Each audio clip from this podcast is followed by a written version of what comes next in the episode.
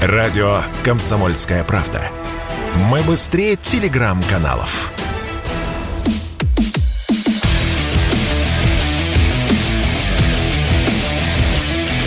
Программа с непримиримой позицией. Утренний Мардан. И снова здравствуйте, и снова в эфире радио «Комсомольская правда». Я Сергей Мардан, YouTube-канал Мардан 2.0. Подпишитесь, если не подписались, и телеграм-канал Мардан. А знаете, что мы упустили? Вот совершенно непростительно упустили. Это такой масштабный очень визит э, нашего министра иностранных дел в Африку. Казалось бы, что делать Сергею Викторовичу в Африке? С другой стороны, практически параллельно, практически в одно и то же время туда отправился, кто бы вы думали, французский президент. Тот же самый вопрос, а что Макрону-то делать в Африке? Там сейчас очень жарко. В июле в Африке триндец как жарко. Спросим об этом Сергея Строкани, журналиста, писателя. Сергей, привет. Приветствую вас. Вот э, российская журналистика проявила какое-то постыдное равнодушие, и я сказал бы даже системный расизм а, по отношению к африканскому континенту, хотя ведь очевидно, Лавров никуда просто так не ездит. И то, что он отправился в Африку именно сейчас, ну, это, в общем, о многом говорит. И в это же самое время отправился туда товарищ Макрон – вот, я так понимаю, что поехали не обрабатывать примерно одних и тех же людей и бороться за какие-то одни и те же вещи. За какие? Ну, а, Сергей, я не знаю, насколько Макрона можно назвать товарищем. Мне он, так сказать, не, не совсем товарищ. Это ирония. Да, да, бывший наш западный партнер. Ну, что касается Сергея Викторовича, на самом деле ведь э, он уже не в первый раз совершает визит в Африку. Э, напомню, 4 года назад наш министр а, тоже а, побывал на Черном континенте с турне. Ну, конечно, а, после того визита произошел такой шоковый переворот в мировой политике. Мы знаем, что против России развязали войну санкций. И вот, а я внимательно следил за этими двумя визитами, поездка нашего министра и поездка французского министра, э, разные программы, разные повестки, разные маршруты. Но фактически, вот с моей точки зрения, это была такая знаете, заочная дуэль смыслов. Кто что реально может предложить а, Африке в условиях навязанной нам войны санкций. Это было, конечно, очень интересно, увлекательно. В какой-то степени это был такой момент истины, я бы сказал. Угу. А, возможно... Так, у нас пропал звук. Да, да, да. А, сейчас нормально, да, да, опять слышу. А, да, да. Война смыслов, а в чем, собственно? Вот, вот на самом деле очень э, важный момент. А, действительно, как французы умудряются сохранять свое влияние на континенте, где, в общем, их э, должны считать за настоящих колонизаторов в полном смысле этого слова и тем не менее остается большой французский мир, а, там институт французского языка и прочее, и прочее, и что альтернативного может предложить а, России, которая, в общем-то, от советского интернационализма, ну, как бы это сказать, очень далеко находится. Да, вот совершенно э, э, важно. Давайте с вами расшифруем, потому что никто пока это толком не сделал, вот в наших медиа вы говорили, попытаемся расшифровать, что такое вот эта вот война смыслов или война нарративов, есть такой еще термин, да. То есть реально, кто что сегодня может реально предложить Африке, а, континенту, который за тысячи километров находится от Украины, который не очень интересует, кто за кого там воюет э, на, э, на Украине, угу. а чего хочет украинская элита, но э, континент, у которого есть собственные конфликты, а у которого есть собственные выше крыши проблемы, связанные с продовольствием, с энергетикой и с прочими вещами. И вот а Сергей Лавров говорил о вполне предметных, конкретных вещах, о долгосрочном сотрудничестве с Африкой, которое не только, конечно, а, кладовая природных ископаемых, но вполне возможно и, и развивается сотрудничество в энергетике. А, посмотрите, Конго, мы будем помогать э, а, поднимать ядерную отрасль, там тоже, тоже, так сказать, мирный атом, это, это все очень серьезно. А, продовольствие, эм, удобрения, это все серьезные практические вещи. И что говорил Макрон? Вот найдите эту цитату, когда он приехал Камерун на саммит, и он сказал, значит, вы обходите Москву десятой дорогой, Потому что сотрудничество с Москвой – это не сотрудничество, это вот скрытая форма какого-то там влияния. Москва поддерживает какие-то там нелегитимные режимы. Что значит нелегитимный режим? Я вот так вот следил за этим, пытался понять, что конкретно вот он может предложить, кроме того, что не, не сотрудничать с Россией. Ну, а да. у вас-то угу. что за душой?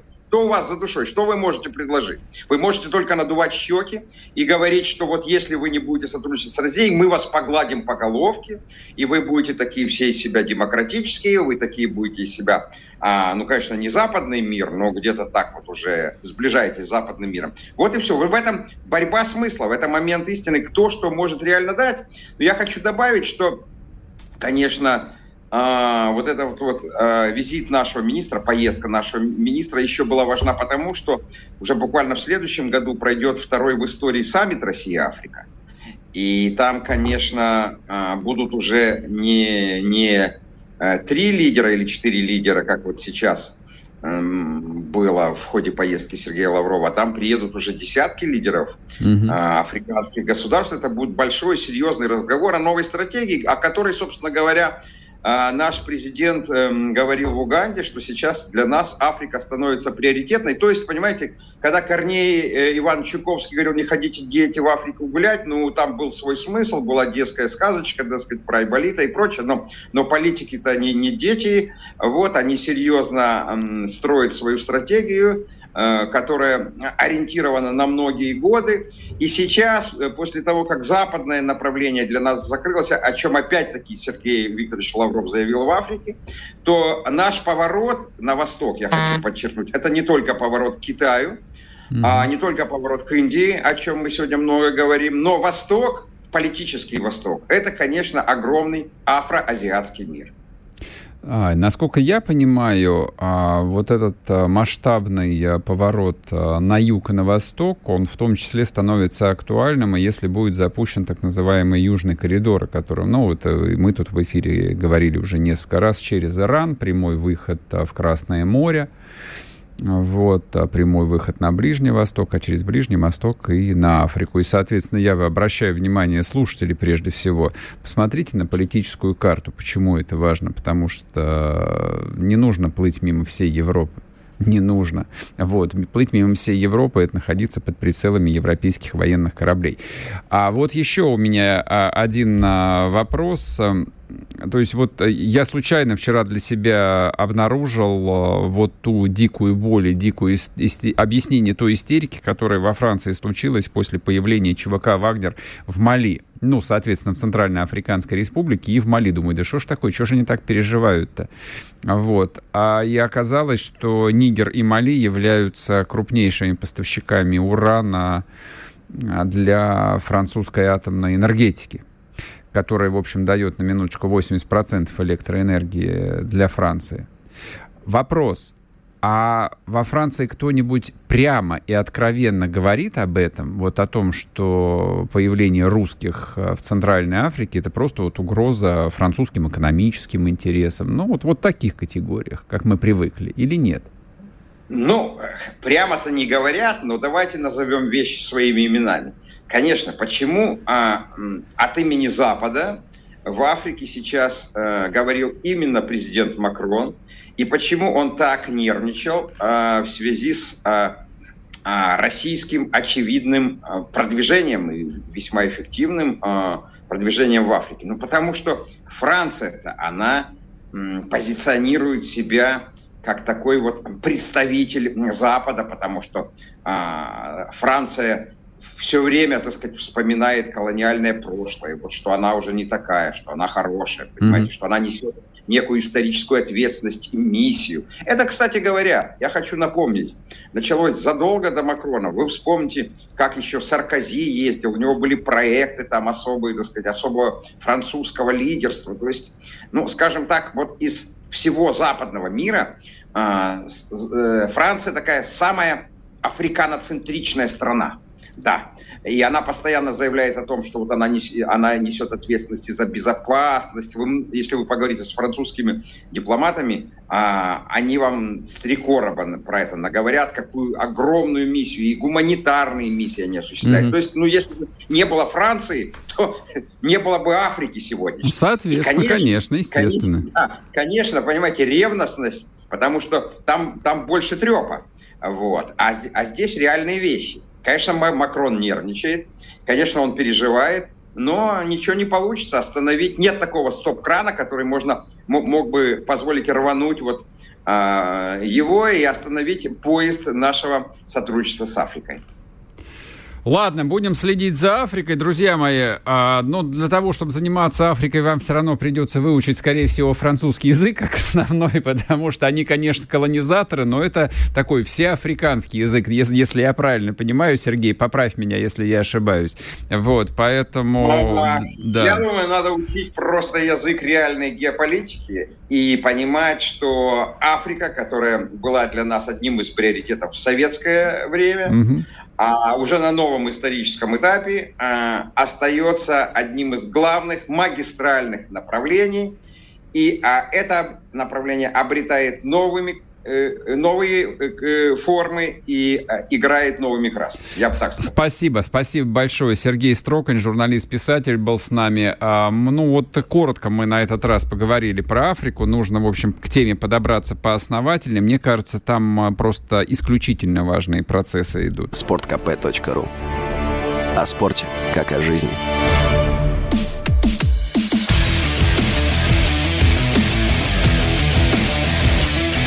Программа с непримиримой позицией. Утренний Мардан.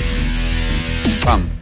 И снова здравствуйте, и снова в эфире радио «Комсомольская правда». Я Сергей Мардан, YouTube-канал, идет трансляция «Мардан 2.0». Подпишитесь.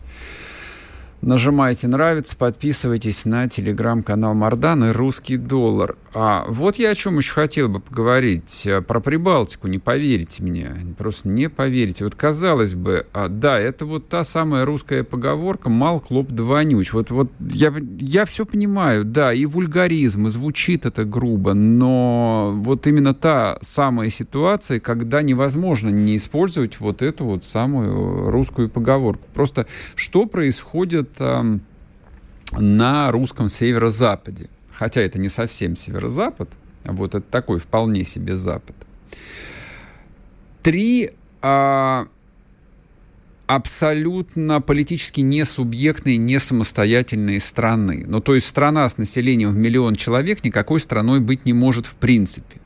То есть это не более чем такой политический феномен, организованный совершенно другими иными геополитическими могущественными силами. Ну, при, по большому счету, вся Европа а, послевоенная представляет собой вот такой вот а, конгломерат политически несубъектных или почти несубъектных образований.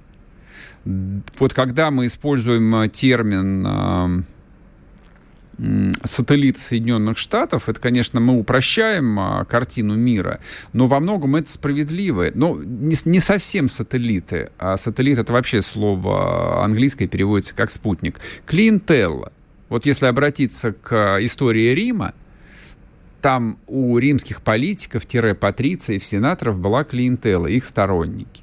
Вот это вот а, американская клиентела. Есть клиентела, которая, в общем, пытается, так сказать, держаться немножечко в стороне, там, с чувством собственного достоинства. Их периодически приходится американцам там а, в циничной форме нагибать, вот, чтобы привести в чувство. Это немцы какие-нибудь или французы. Вот. А есть, э, ну, вот э, совершенные шестерки. Вот, ну, вот, вот просто бессмысленные э, структуры. Вот там Польша, Эстония, Литва, Латвия. Вот, то есть это вот политические образования, у которых, конечно же, никакого будущего нет. В горизонте там не то, что 150 лет, у них, естественно, будущего нет, оно не существует. Но сейчас они свою роль играют. Вот просто как по нотам, по сценарию на Россию нужно оказывать давление. если говорить о стратегии противостояния между Россией и США, то есть как э, американцы его традиционно реализуют, э, ну, последние больше ста лет, на самом деле, это все, в общем, они начали тренироваться еще, а, я бы сказал, бы в 19 веке, когда стали отжимать остатки колониальных владений Испании, а после Первой мировой войны, да, когда гегемония Соединенных Штатов а, на европейском континенте ну, не, осма, не оспаривалась никем, а, кроме Гитлера, ну и отчасти Великобритании, после 45-го, ну, все, в общем, как бы там, вся картина сложилась. Но вот в том противостоянии, которое у американцев было с Советским Союзом и теперь началось с Россией, они исходили из того, что на противника нужно постоянно давить, абсолютно по всем направлениям. Такая абсолютно военная тактика, множество ударов, просто вот чтобы не, не хватило сил везде отвечать. Поэтому кто-то скажет, а, ерунда какая, господи, Прибалтика, надо и растереть. Нет, дорогие мои, нет, это не тот случай, когда а, получится а, сделать вот это вот самое тфу и растереть. А, хотел а, рассказать о том, что решена проблема с э, транзитом литовским. Ну, типа, мы же вроде как победили, выиграли, все, там а, Еврокомиссия внесла э, там какие-то комментарии, поправки в этот свой шестой, с, шестой пакет санкций, и, значит, соответственно, литовцам пришлось согласиться. Ничего подобного нет, не пришлось им согласиться. А теперь Литва прессует по банковской линии там некий литовский банк, он отказался принимать платежи. За транзит нужно платить. Соответственно, если у тебя нет технической возможности заплатить, значит и транзит невозможен. Мелочь? Конечно, мелочь. Но повторяю еще раз, вот из этих вот мелочей, из этого бесконечного множества уколов и состоит война. А мы находимся объективно в состоянии войны вот с тем образованием, которому присвоили название Запад современном понимании Запад. Не тот Запад, который был а, в 50-е и 60-е годы 20 века, не тот Запад, который был в 19 веке. Ничего общего. Огромная эволюция. В 19 в 20 еще в начале 20 века это были, в общем, действительно могущественные страны, могущественные империи. Сейчас этого нет. Сейчас Запад это вот такой вот то, что называется рой – объединенные искусственным интеллектом. Оператор искусственного интеллекта находится за океаном. И координируют они вот эти вот бесчисленные атаки, бесчисленные несмертельные, но болезненные уколы очень технично, очень правильно. И я временами, честно говоря, удивляюсь, э, вот насколько эффективная система, которая действительно может удерживать такое гигантское количество больших проектов и координировать их. Это ведь мы думаем, что весь мир крутится вокруг России, вокруг противостояния Америки с Россией. Да нет. У Америки параллельно такое же гигантское противостояние с Китаем, и там происходит ровно то же самое. У Америки продолжается многолетнее, десятилетиями противостояние с Индией, которая, ну, по-прежнему, в общем, находится в стороне от э, влияния США.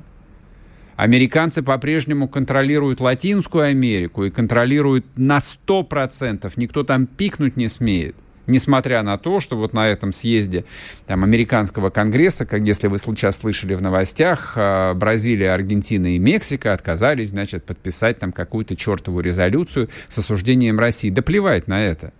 И Бразилия, и Аргентина, и Мексика являются, ну, в нашем представлении такими классическими сателлитами Соединенных Штатов. Они меняют правительство тогда, когда считают это нужным, корректируют их политику так, как считают нужным, но не закручивают гайки там, где в этом нет необходимости. Ну, хотите вы, в общем, поддерживать какие-то отношения с Москвой? Ну, поддерживайте, не критическая ситуация. Вот. Поэтому а, будет ли разрешен вопрос а, с а, калининградским транзитом? Ну, будет, конечно. Альтернатива-то этому мировая война, все же это понимают. Но России придется потратить изрядное количество сил, нервов, а главное ресурсов. Политический ресурс будет на это потрачен. То есть для того, чтобы вот а, там промять еще раз Евросоюз, придется что-то дать, придется чем-то заплатить. Вообще многие говорят о том, что решение темы с калининградским транзитом а, было на 100% увязано с а, вот этими самыми зерновыми караванами в Черном море. Я не знаю, правда это или нет. Похоже на правду, да более чем. И снова, и снова, и снова возникает риторический вопрос. Я понимаю, что вот вся картина а, от нас скрыта, мы не знаем, что происходит. То есть вот какие решения каждый день принимают вот эти вот а, кукловоды, условные кукловоды – там мы, может, там кусочек, краешек где-то в состоянии угадать, но не более того. Но тем не менее, вот э, лично у меня возникает очень часто ощущение, что России остро не хватает, э, ну, во-первых, проактивной политики, а во-вторых, не хватает именно сетевой модели управления. Слишком все вертикально интегрировано. Вот то, что все линии, и мы это прекрасно знаем, сходятся в Кремле – то есть, ну, в контексте управления гигантской и такой довольно рыхлой страной, как Россия, это абсолютно верно, это исторически предопределено, и по-другому быть не может. Во главе России может быть только царь, фактически, как бы он ни назывался а иначе не будет никакой России. Но вот в плане управления глобальной политикой, глобальными процессами, ну вот, мне кажется, мы тут кое-где иногда провисаем. Ну, потому что и российское чиновничество, оно вот в этой парадигме-то существует, воспроизводит себя из поколения в поколение. И вот то, что называется нехватка инициативы, ну, вот это есть. В следующей части, кстати, поговорим про другую инициативу. Это тоже такая примета русской жизни. Это вот э, русское барство, которое тоже в российском чиновничестве неистребимо и сохраняется столетиями. Опять-таки, как бы эти чиновники не назывались боярами, наместниками, э, там, секретарями обкомов, райкомов и прочее. А вот эта вот традиция сохраняется. Но я про другое хотел бы загончить по поводу Прибалтики. Обратите внимание, вот если вы начнете, ну, допустим, если вы возьмете какой-то регион и даже для себя там выпишете, э, ну, вот список там новостей под э, условным названием э, «русофобские акции», вы поразитесь, конечно, их количеству. Сколько здесь всего.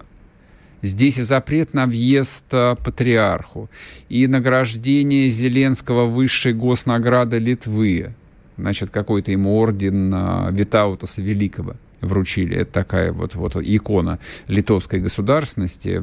Почему вот эта вот маленькая ничтожная Литва а, ведет а, свое происхождение от Великого княжества Литовского, я не знаю. Их, в общем, очень мало что связывает, а, там, кроме названия. Но и там же будет, конечно же, транзит. Вот, поэтому, а, несмотря на то, что вам кажется, что все превратилось в рутину и все скучно, да нет, дорогие мои, Война не прекращается ни на день, ни на час, ни на одну минуту. Готовы вы это осознать или нет?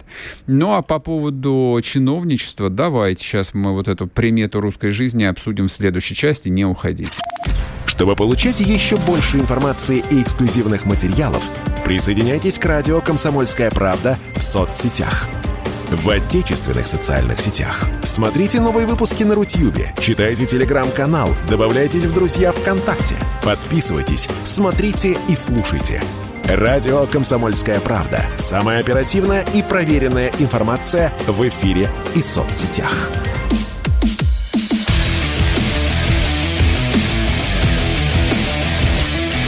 Программа с непримиримой позицией. Утренний Мардан. И снова здравствуйте, и снова в эфире радио «Комсомольская правда». Я Сергей Мардан. А знаете что, вот а, в продолжение темы, которая была в предыдущей части, но я ее продолжу только немножечко в другом а, виде а, относительно демократии, а, ну вот и всего прочего. Собственно, альтернатива, образ будущего же спрашиваю. Ну как говорят, в том числе и наши начальники большие говорят, типа, критикуя предлагай, типа, а вот вы там критиканы, вот что вы сделали, вот у вас что в биографии? Вот когда вы наезжаете на какого-нибудь прекрасного там чиновника, вот обвиняя его в чем-то, а он, вот видишь, там жизнь посвятил служению Родины. Ну, давайте поговорим про образ будущего. Это одна из таких очень серьезных проблем, которые в России есть. Это в том, что, с одной стороны, образа будущего, но такого более-менее внятного нету и у людей, которые занимают э, должности, большие в том числе, Не знаю почему. Ну как, я знаю почему. Потому что вот избыток э, вертикальности, он э, приводит, ну, помимо устойчивости, а помимо, допустим, временами ригидности системы, а, но еще и к такому феномену, как, э, ну, типа, напрямую меня это не касается, что я буду вякать. Вот, выполняю свои обязанности, не знаю, там, я, допустим, какой-нибудь да, заместитель начальника департамента в какой-нибудь там области по, там, не знаю, по образованию, например, или по дорожному строительству. Вот я занимаюсь только этим. Поскольку публичной политики нет, как ты можешь строить карьеру в политике? Ты карьеру строить не можешь. Ты можешь ее строить именно как чиновник, там, перемещаясь из кабинета к кабинету, из области в область, из направления в направление. Вот. А для того, чтобы карьера складывалась, не надо высовываться лишний раз, не нужно вот на себя там примерять э, тогу мыслителя. Так ведь абсолютное большинство людей думает.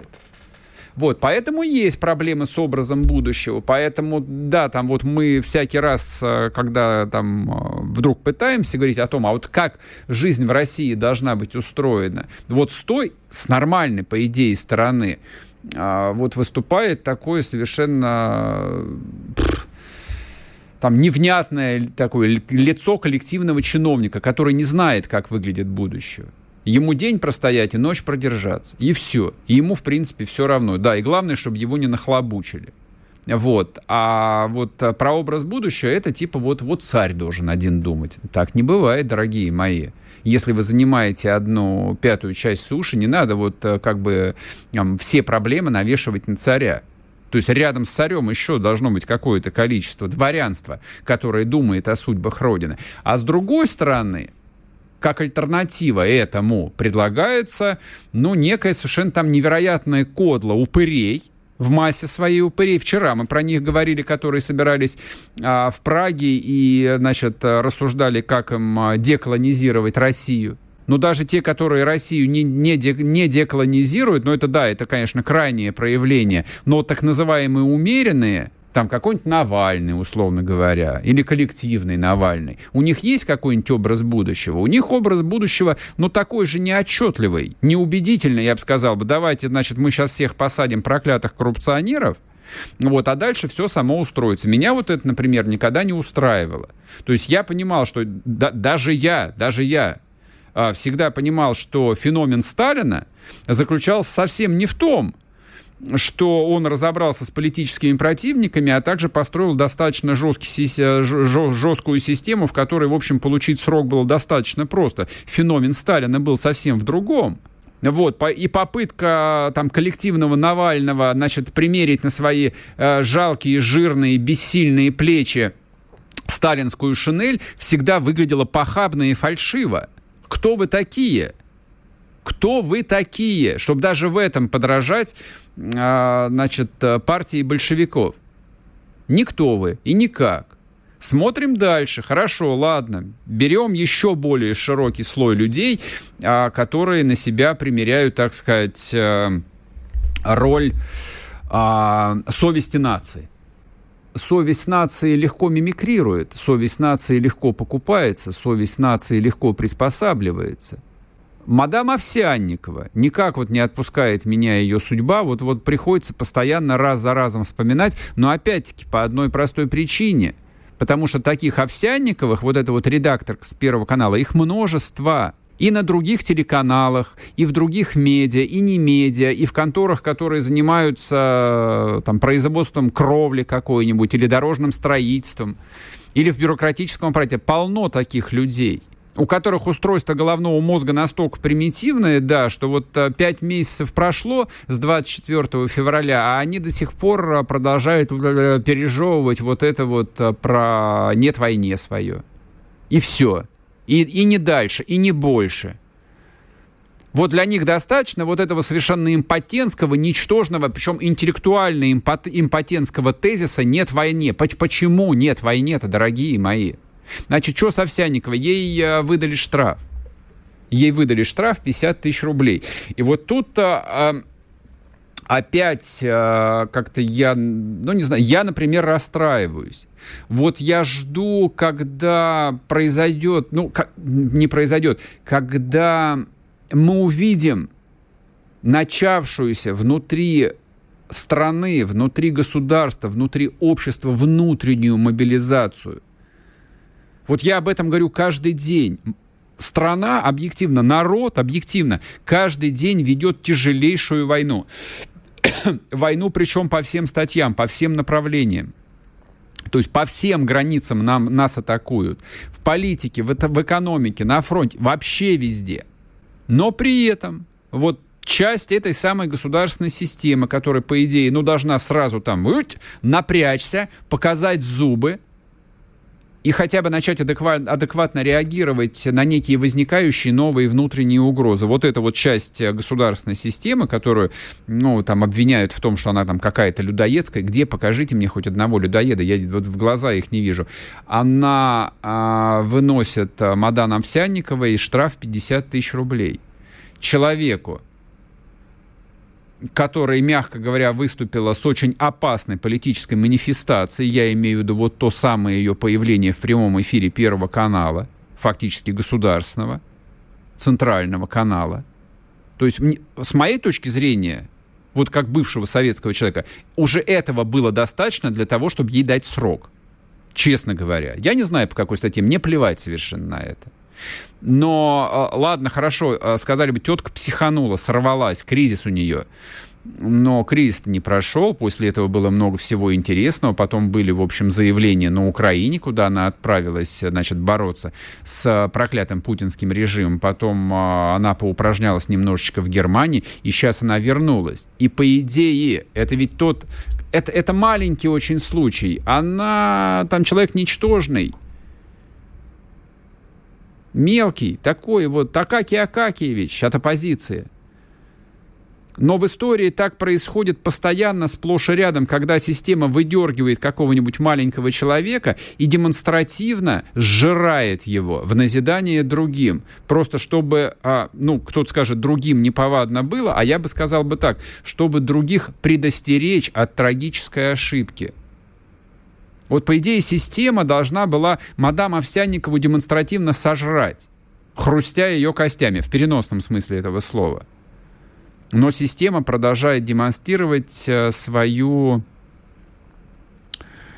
А, как, как бы подобрать правильный термин. А, но то, что вот а, тут Матвиенко говорила, а, не нужно искать врагов мультикультурность, лояльность, либеральность, вот все то, что и привело Россию к тому кризису, в котором мы и находимся. Вот все вот это нас привело к тому состоянию, к той ситуации, в которой мы сейчас очутились. По идее, отличный же повод был переосмыслить всю прошлую жизнь. А надо ли было нам вот заигрывать вот а, в этот европейский либеральный дискурс, который точно формулировался не в наших интересах и не в нашу пользу, и мы были исключительным предметом манипуляции. Может быть, это был ровно тот самый момент, когда нужно было выработать собственные правила игры. Да, господам в Европе эти правила не понравились бы, но вот им же не нравятся правила, которые есть, ну, например, в том же Иране или в Саудовской Аравии. Или, или в Бирме, где вчера повесили двух оппозиционеров. Публично причем. Не нравится? Ну, им же приходится с этим жить. А людям в Бирме или э, в Иране им совершенно все равно. Это их правила, это их жизнь, это их мир, их цивилизация. Или китайцам каким-нибудь. Им тоже все равно. Или японцам, даже японцам. Вы знаете, что у японцев есть император? Хотя дикость какая, а? Император в 21 веке. Ну, у нас нет. А у нас, э, в общем, все по-прежнему. У нас человек, который открыто объявил себя врагом системы, получает жалкий штраф в размере меньше одной тысячи долларов. Ну, ладно, едем дальше. Друзья мои, я с вами прощаюсь до понедельника. Сегодня пятница, последний эфир на этой неделе. Вот. Ну а где меня услышать и увидеть в субботу, а, я об этом вам а, сообщу в своем телеграме Мардан. Если вы не подписались, подпишитесь, а, там будут сообщено. Ну и, соответственно, до кучи подписывайтесь на телеграм-канал «Русский доллар». Все, всем пока, обнимаю вас. Чтобы получать еще больше информации и эксклюзивных материалов, присоединяйтесь к радио «Комсомольская правда» в соцсетях – в отечественных социальных сетях. Смотрите новые выпуски на Рутьюбе, читайте телеграм-канал, добавляйтесь в друзья ВКонтакте, подписывайтесь, смотрите и слушайте. Радио «Комсомольская правда». Самая оперативная и проверенная информация в эфире и соцсетях.